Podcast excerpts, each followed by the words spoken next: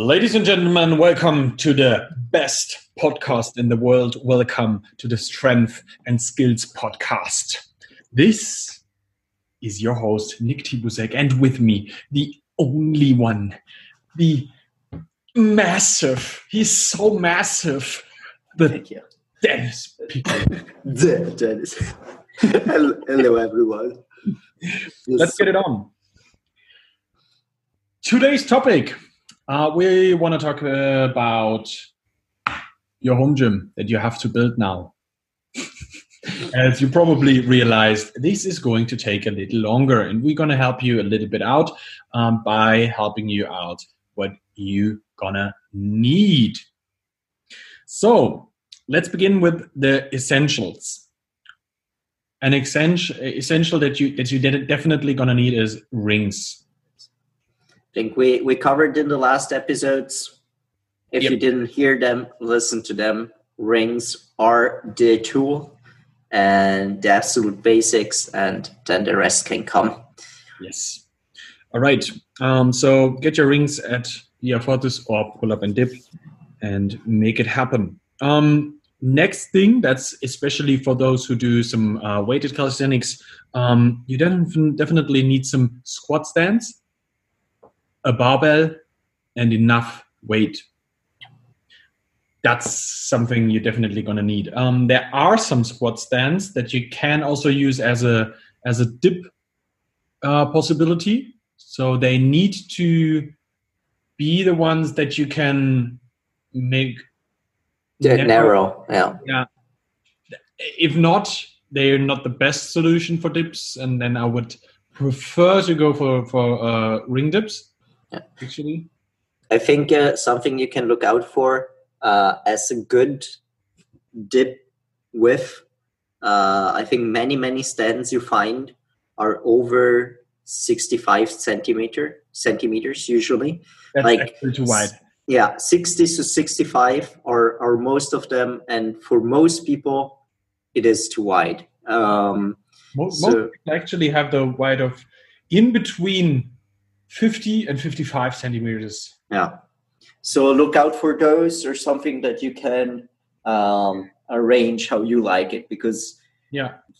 I think that's the thing you, you hear many people getting injured in gyms because of dips and often they have no idea how to do them but at the same time they often are way too wide if you if you Yeah. train at commercial commercial gyms that are not like CrossFit gyms or something like that the Technogym thing is to do dips they're extremely wide. They're like 70 centimeters. Like it's normal that you like Yeah. hurt yourself.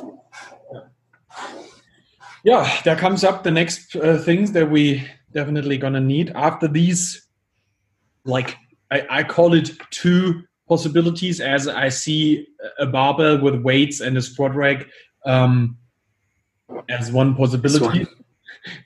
And um, those together with rings i think that's manage- manageable for anyone to get. Um, yes. So uh, the next thing would be a pull-up bar. And the best version of it of course the pull-up bar where where you can do your statics and your muscle ups on. It needs to be far enough from the wall. Yeah. That's a very very important detail on this one um, so from there i would go to definitely parallels for Yep. the skill- man I would say, yeah. The little parallettes and some medium height parallettes, and then you have everything you need actually. Yeah. Um, look that they have a good grip, uh, nice grip, and aren't too thin. Um, next thing, a dip possibility, actually. So Yeah. if you don't have a proper uh, squat stands or something where you can do that, um, ta- they take something where you can dip on. Um, actually, pull up and dip. They do have a pull up bar where you can do your muscle ups, pull ups, and dips on. So you can switch it up. That's maybe a good possibility for you to check that one out. Um, yeah, from there on, I think one thing we also need to talk about is how much weight do you need? All the weight. all the weight. Make it happen. It's it's actually if you have the possibility to squat or, or or dip and pull and all that stuff weighted, why do you not, why don't you buy more weight to progress? Um, and please make sure to also have the small weights, like the um, really small ones below 5 kg and that stuff, so that you can really make good progress also, especially on uh, the upper body movements where you don't do the big steps of 5 or 10 kg. So, um, let's get it on with the small adjustments that we may need. Um, I personally would say if you have the chance to get a proper rack with some safeties, it's the better solution to the uh, squat stances. As in case you're at home, you're alone, you may fail a rep. It's better to have some safeties than to drop the weight on the floor wherever you are, maybe in your living room or something. It's good to have the safeties. Yeah. Actually. So a rack is the better solution and the safer solution. So better get that one. Yes, it might cost a little bit more than that, but that's actually the thing. Yeah.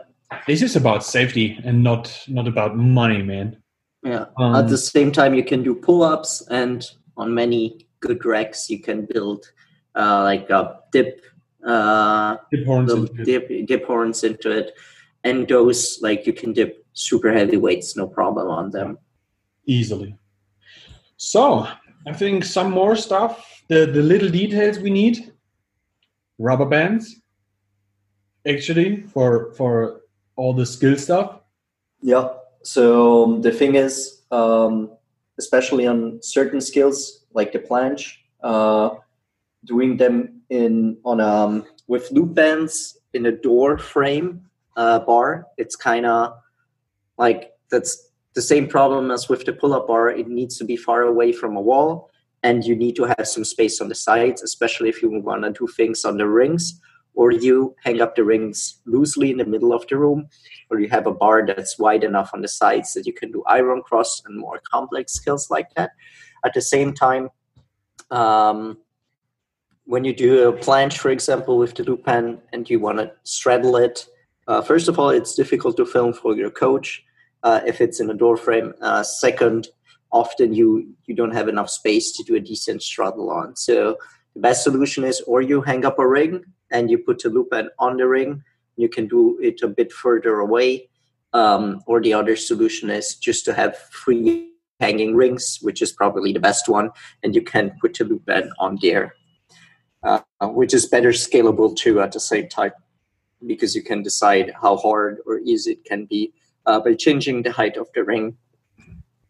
Yeah, absolutely. All right. Um, from there on, I would say for all the those who train their legs, if you want to do some some uh, RDLs and that stuff, which might be the better solution for those who can't put the weights on the floor actually, as it may break or something. Um, get yourself some straps.